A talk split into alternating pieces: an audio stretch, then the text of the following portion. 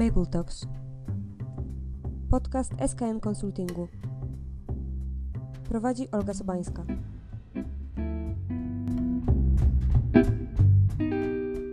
Serdecznie witam wszystkich słuchaczy. Dziś moim gościem jest dr Anna Masłuń-Oracz, pełnomocnik rektora SGH do spraw Afryki.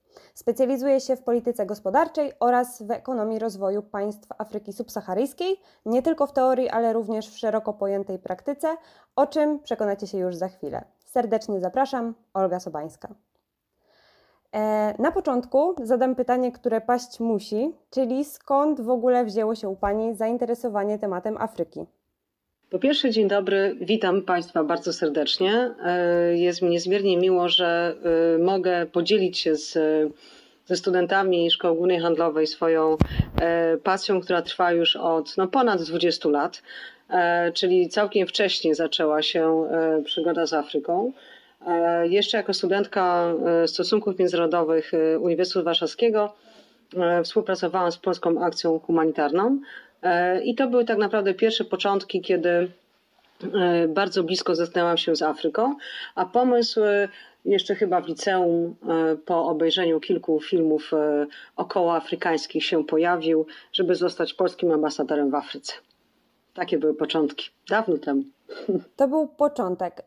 Współpracowała Pani z Polską Akcją Humanitarną. Była Pani doradcą ministrów E, w tamtejszych rejonach. Gdyby Pani mogła opowiedzieć szerzej o swoim właśnie takim bardziej dyplomatycznym e, doświadczeniu mhm. związanym z Afryką. E, jeśli chodzi o współpracę z kontynentem, to przede wszystkim rozpoczęła się w takim znaczeniu współpracy z pomaganiem różnym firmom, polskim firmom szczególnie, w ekspansji zagranicznej. Kontynent doskonale znałam, znałam relacje, które wiążą się tak naprawdę z, z, pomiędzy Europą e, a Afryką.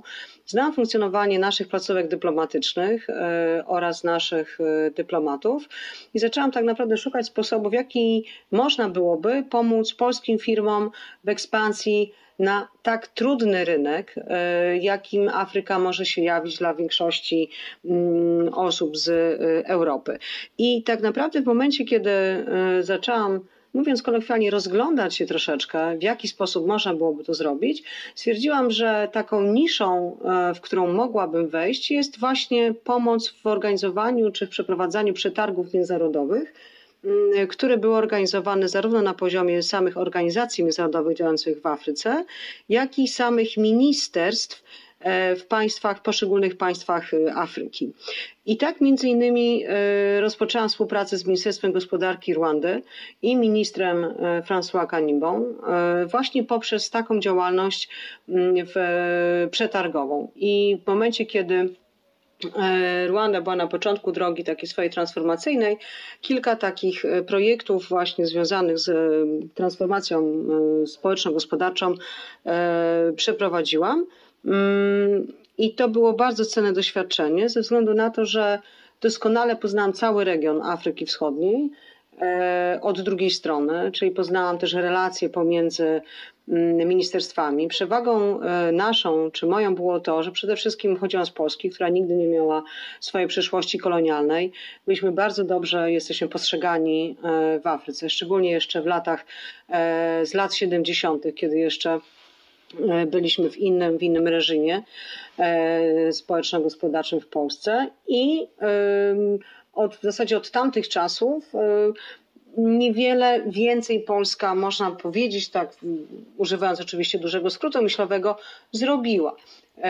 W latach transformacji gospodarczej w Polsce, lata 90., no to szczególnie nasze E, umocnienie w strukturach zachodnich, e, zachodniej Europy, w strukturach NATO. E, w polityce zagranicznej Polski w latach 90. praktycznie w ogóle Afryka nie funkcjonowała w takim zakresie, w jakim było to wcześniej. I tak naprawdę do momentu, kiedy w polskiej polityce zagranicznej nie pojawiła się, czyli w zasadzie od połowy lat 2000, Afryka w ramach programu chociażby Go Afryka to praktycznie w ogóle nikt się specjalnie nią e, nie interesował z punktu widzenia e, gospodarczego czy wymiany handlowej. E, pewne inicjatywy, które były właśnie w tych latach 2000 rozpoczęte, spowodowały trochę większe zainteresowanie kontynentem zarówno przedsiębiorców, też spora popularyzacja wiedzy już świętej pamięci doktora Kulczyka, który absolutnie był zafascynowany Afryką również.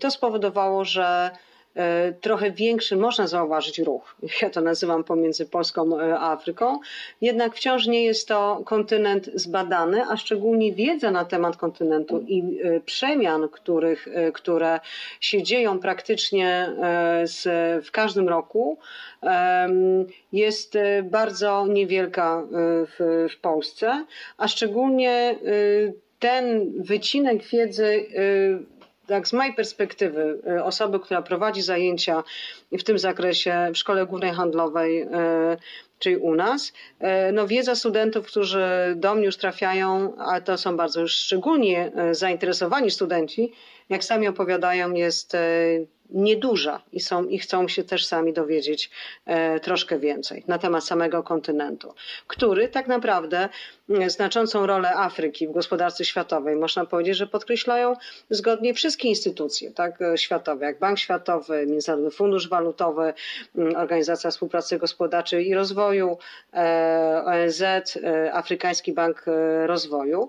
I tak naprawdę ta dynamika i struktura demograficzna tego kontynentu, no, musimy pamiętać, że jest to najmłodsze, najmłodsze społeczeństwo na świecie ze średnią wieku około 20. Dla porównania powiem, że w Europie jest około 40. Postępująca urbanizacja, e, znaczące zmiany w e, infrastrukturze, e, ogromny postęp technologiczny i przede wszystkim też wzrost kapitału ludzkiego sprawiają, że jest to kontynent o wielu barwach i niezwykle różnorodne, e, z dużym potencjałem, ale też oczywiście z wieloma zagadnieniami rozwojowymi, które powodują, że no właśnie, na szczególną uwagę no, trzeba zwrócić nierównomierny rozwój społeczny, bariery mm, instytucjonalne w niektórych państwach. Mhm. No właśnie, bo tak naprawdę mówimy o Afryce, o Afryce, e, ale to tak jakbyśmy mówili o Europie, o Europie, bo w Europie są zarówno Niemcy, jak jest też Albania, czyli kompletnie różne e, państwa, a w takiej narracji, która jest wokoło Afryki, e, pokutuje coś takiego, jakby to był jeden twór. Mamy po prostu Afrykę i, i to jest już koniec, ale tam jest 49 państw, które są w olbrzymim stopniu zróżnicowane. Pani na przykład specjalizuje się właśnie w krajach tej Afryki Zgadza się. Na całym kontynencie jest 54 kraje, a w Afryce, a w Afryce, Afryce subsaharyjskiej 49. E, I w istocie to jest bardzo dobre pytanie, to Pani Olgo, ze względu na to, że bardzo często pojawia się w takim powszechnym dyskursie, że mówimy e, o Afrykańczykach, o, o, o w ogóle o, o, gospodarce Afryki. No nie ma czegoś takiego. Tak? Słusznie Pani zauważyła, że ta różnorodność e, wielu państw E, na miejscu, też e, ugrupowań regionalnych, współpracy, czy nawet też różnic w ramach jednego E, państwa. Pamiętajmy, że no to są kultury plemienne, w których tak naprawdę od e, setek lat e, plemiona bardzo często zantagonizowane obecnie funkcjonują na jednym, na jednym terytorium państwa. Przykład jest na Rwandy, gdzie w 94, czy ktoś zapyta, dlaczego dochodziło nie wiem, do konfliktów zbrojnych, jakichś ludobójstwa i tak dalej, to właśnie dlatego, że zantagonizowane plemiona bardzo często funkcjonowały, czy funkcjonują na, na, na jednym terytorium, plus do tego potęgi światowe, w postaci byłych kolonii, w postaci nowych potęg tak naprawdę, w, y, y, jak między innymi Chiny, y, czy też Turcja, czy też w USA, czy Rosja ostatnio również się dosyć mocno uaktywniła, powodują, że tak naprawdę jeśli chodzi o sam kontynent, no teraz się bardzo znamienne są okładki The Economist w ostatnich tak naprawdę kilkunastu latach. E, na początku The Economist pokazywał, że Afryka jest takim kontynentem bez, bez nadziei. E, potem już tytułował cały kontynent jako gwiazdę wschodzącą, mm, a teraz tytułuje The New Scramble for Africa, co oznacza, że tak naprawdę przy też słabościach wielu państw afrykańskich, E, powoduje, że mm, z jednej strony Afryka jako kontynent i poszczególne państwa ma wyjątkową okazję, żeby podejmować e, swoje decyzje w takim cudzysłowie dotyczące własnego rozwoju, ale w tym e, postkolonialnym porządku, który no jednak wciąż wciąż funkcjonuje i dominuje na kontynencie przez ostatnie dziesięciolecia, pojawienie się innych potęg, o których wspomniałam, może spowodować, że e, no właśnie młode wciąż te państwa afrykańskie muszą znajdować swoją ścieżkę e, rozwoju. No i teraz z drugiej strony pojawiają się raz, mamy te, te, te potęgi i mocarstwa, a z drugiej strony mamy też e, Oczywiście nie zapominając o Unii Europejskiej jako organizacji międzynarodowej, która również jest wciąż największym donorem, jeśli chodzi o pomoc, o pomoc rozwojową.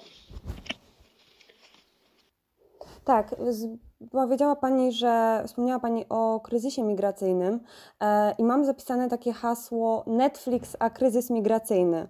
E, bo padło w momencie, w którym e, rozmawiałyśmy w ogóle o nagraniu tego podcastu.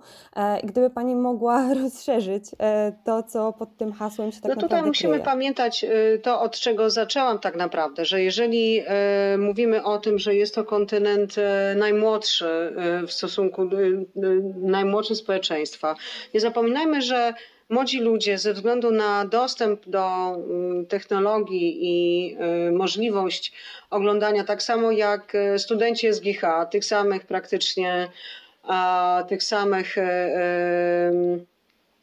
twórców, Netflix funkcjonujący na kontynencie, też oczekują, czy, czy, czy, czy chcieliby żyć e, podobnie jak my e, w Europie, czy w Stanach Zjednoczonych, czy, czy, czy w innych rozwiniętych gospodarkach.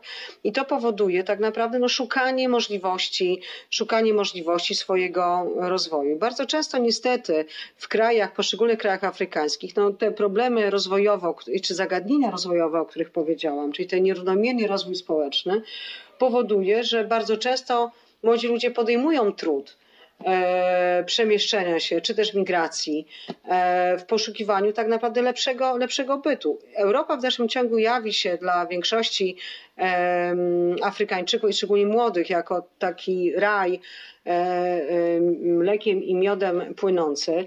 Ja bardzo często zmieniam ich retory e, taką, czy próbuję zwrócić uwagę e, i, i na, na, taką perspektywę, że mm, większość potencjalnych, czy wykorzystując ten potencjał rozwojowy, który jest w tym momencie na kontynencie, są w stanie o wiele szybciej i więcej uzyskać niż migrując chociażby na, na kontynent. Ale oczywiście to też wymaga, to, jest, to jest, nie jest prosty y, y, i szybki proces.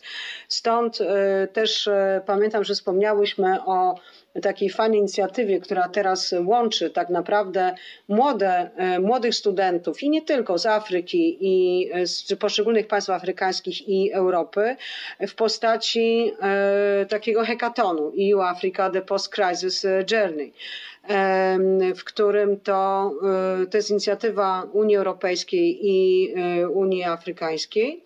I tak naprawdę y, w ramach tego hekatonu młodzi ludzie mogą wypracować innowacyjne rozwiązania e, problemów o charakterze społeczno-gospodarczym, o czym wspomniałam, pogłębionych dodatkowo przez e, pandemię, przez pandemię COVID.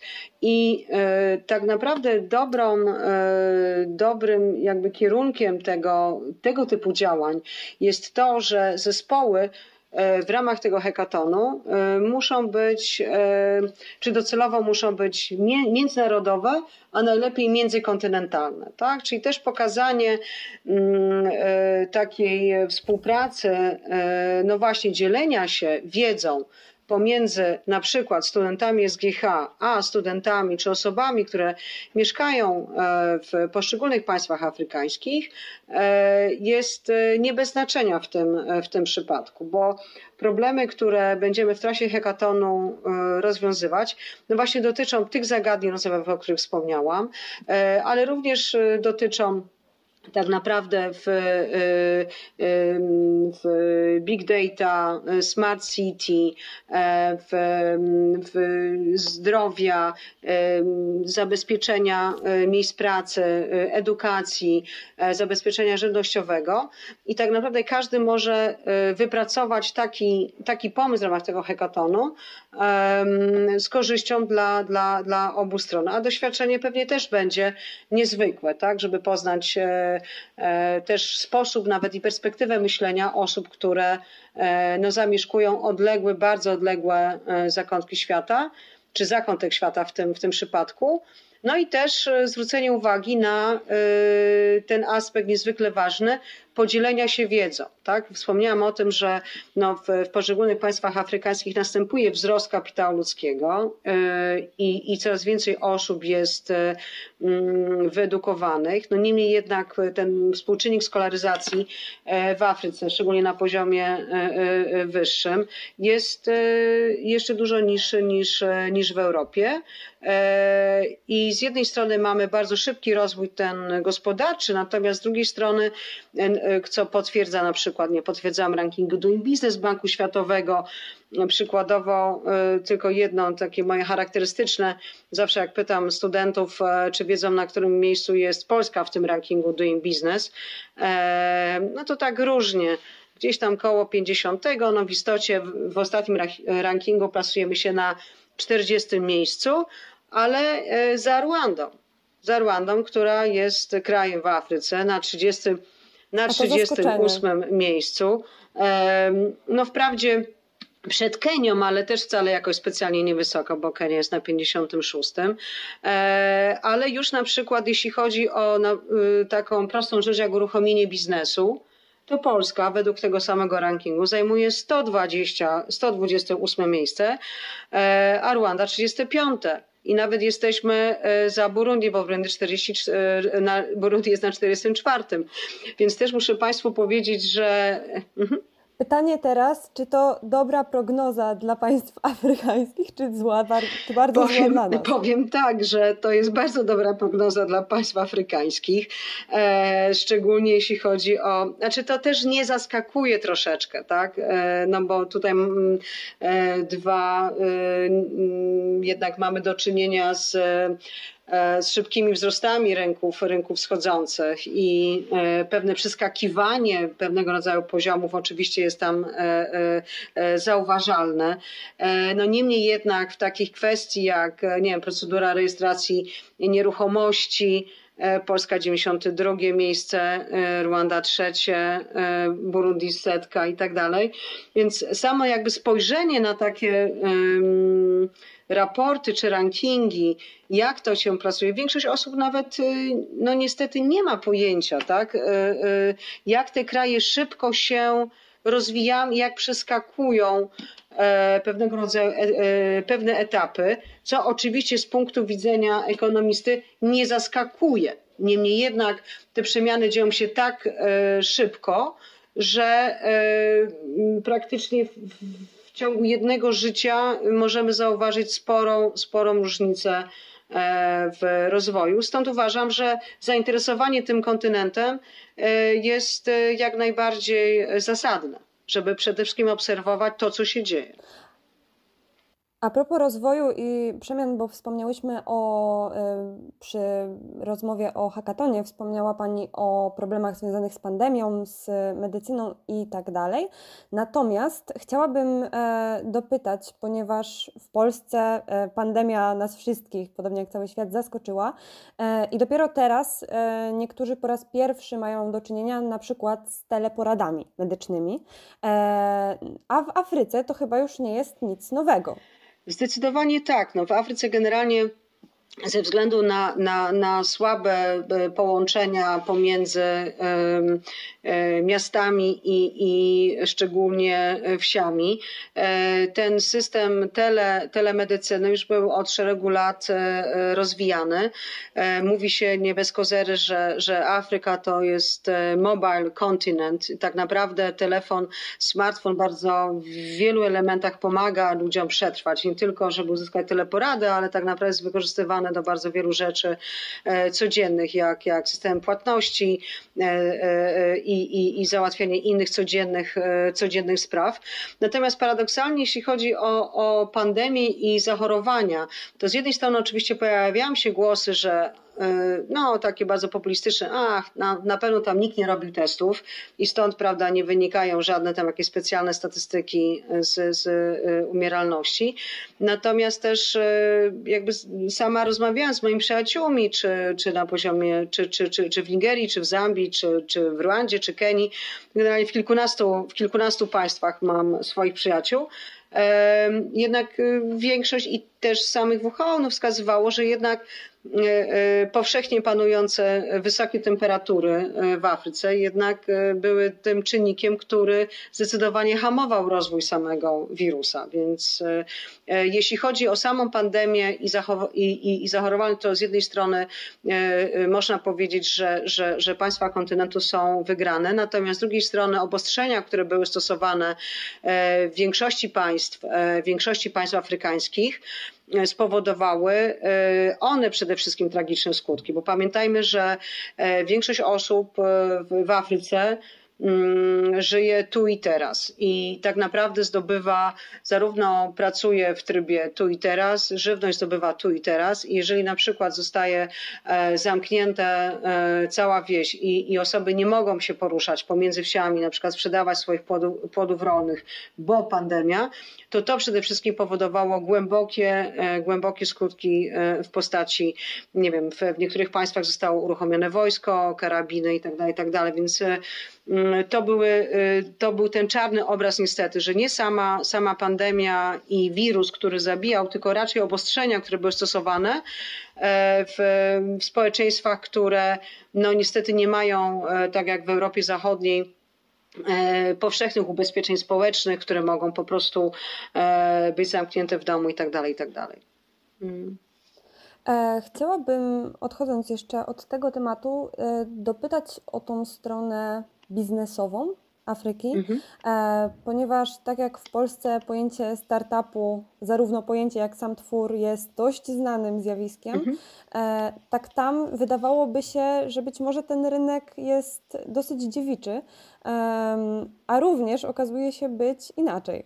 To prawda. No z racji tego, jak już wspomniałam, no mamy bardzo zauważalne etapy przeskakiwania pewnych ścieżek rozwoju i, i wkraczania, więc scena startupowa się bardzo dobrze rozwija, ze względu na to też, że większość e, e, państw e, w Afryce, takich jak Nigeria, Rwanda, Kenia, Uganda, spory nacisk kładą na wzrost e, tak naprawdę zaangażowania samych młodych ludzi i e, studentów czy młodzieży w rozwój, e, w rozwój swoich miejsc pracy w postaci startupów. Też zauważamy bardzo duży napływ kapitałów w VC do poszczególnych krajów afrykańskich. Tworzone są szczególnie Niemcy w ramach takiego uruchomionego w zasadzie w 2017 roku e, programu Compact with Africa e, został stworzony specjalnie na potrzeby właśnie, żeby wzmocnić e, poszczególne kraje, żeby wzmocnić poszczególne kraje afrykańskie, ale takimi zasobami właśnie kapitału prywatnego. I 12 krajów, które zostało wytypowanych, takich krajów kompakt w tym momencie, one się nazywają, w celu właśnie promowania prywatnych e, inwestycji. I mm, celem jest zwiększenie atrakcyjności z jednej strony inwestycji prywatnych poprzez znaczną e, poprawę warunków e, makroekonomicznych, ale również przede wszystkim wzmocnienie instytucji otoczenia biznesu i źródeł finansowania. Czyli jeżeli mamy poprawę instytucji otoczenia biznesu, to siłą rzeczy również zwiększają się możliwości i takie zachęty dla osób chcących nie tylko zakładać startupy, ale szerzej e, po prostu swoje działalności e, gospodarcze, bo wówczas mamy ten czynnik taki inicjujący, i dostęp przede wszystkim do źródeł finansowania i do kapitału. I scena startupowa wygląda bardzo ciekawie. Jeszcze kilka lat temu miałam przyjemność organizować, współorganizować taką konferencję, pierwszą konferencję Venture Capital w Lusace w Zambii, e, gdzie sami organizowaliśmy taką scenę, scenę startupową. Zainteresowanie było przeogromne, a selekcja, której musieliśmy dokonać, była bardzo, y, bardzo trudna, bo poziom y, reprezentacji był bardzo, bardzo wysoki. Osób, które uczestniczyły w, y, w zmaganiach. I podobnie, e, podobną tendencję można zaobserwować też w innych krajach. Przykładowo, nie wiem, w Kenia e, i e, tworzone, czy budowa Konza Technology City, które ma skoncentrować światowe klasy technologiczne i stworzyć tym samym pierwszą w Afryce Dolinę Krzemową. No to są takie historie pozytywne, o których no, trzeba po prostu mówić na głos bo to się bardzo szybko też zmienia. Mam nadzieję, że dzisiejszą rozmową zdołałyśmy trochę odczarować, być może u niektórych dość negatywny wizerunek tego kontynentu. E, natomiast zbliżając się powoli do końca naszej rozmowy, chciałabym zapytać, czy ma Pani do polecenia jakieś książki, filmy, raporty, ogólnie rzecz biorąc, źródła wiedzy dla osób, które chciałyby dowiedzieć się więcej na temat Afryki, jej rozwoju, perspektyw? Jeśli chodzi o polską perspektywę, no to oczywiście mm, tutaj nie będę jakoś specjalnie inna w rekomendacjach książek pod tytułem naszego czołowego dziennikarza e, Ryszarda Kapuścińskiego. To jest taki pierwszy, jeśli chodzi o polską literaturę. Natomiast e, ostatnio moją taką, którą rekomenduję i też studentem, też osobą, sama byłam zachwycona książką, e, jest w Paul Canyon e, w Ziemia, Ziemia dyktatorów, e, czyli o tym, kto, kto okradł Afrykę, może tak, z bardzo ciekawej perspektywy brytyjskiego dziennikarza, w którym Mm, celowo podkreślam brytyjskiego, bo od razu mogą pojawić się głosy, że to była kolonia i pewnie jest perspektywa bardzo brytyjska, e, ale nie jest. Jest bardzo obiektywna z mojego doświadczenia. No i oczywiście w, mm, bardzo ostatnio też e, sporo, sporo dokumentów e, we wspomnianym już Netflixie, między innymi miniserial o Rwandzie, Black Earth Rising, bardzo, bardzo ciekawe. Mm, no i tak samo w cała, cała y, y, nie, nie tyle seria dokumentów, ale również filmów, które powstają na kontynencie e, w ramach Afrykanery. To też nie wiem, czy studenci w ogóle słyszeli, czy się interesują. Też, też polecam. Sporo takich wątków, e, też szczególnie kulturalnych e, kulturowych, przepraszam, można, można sobie urozmaicić poprzez ten, ten festiwal.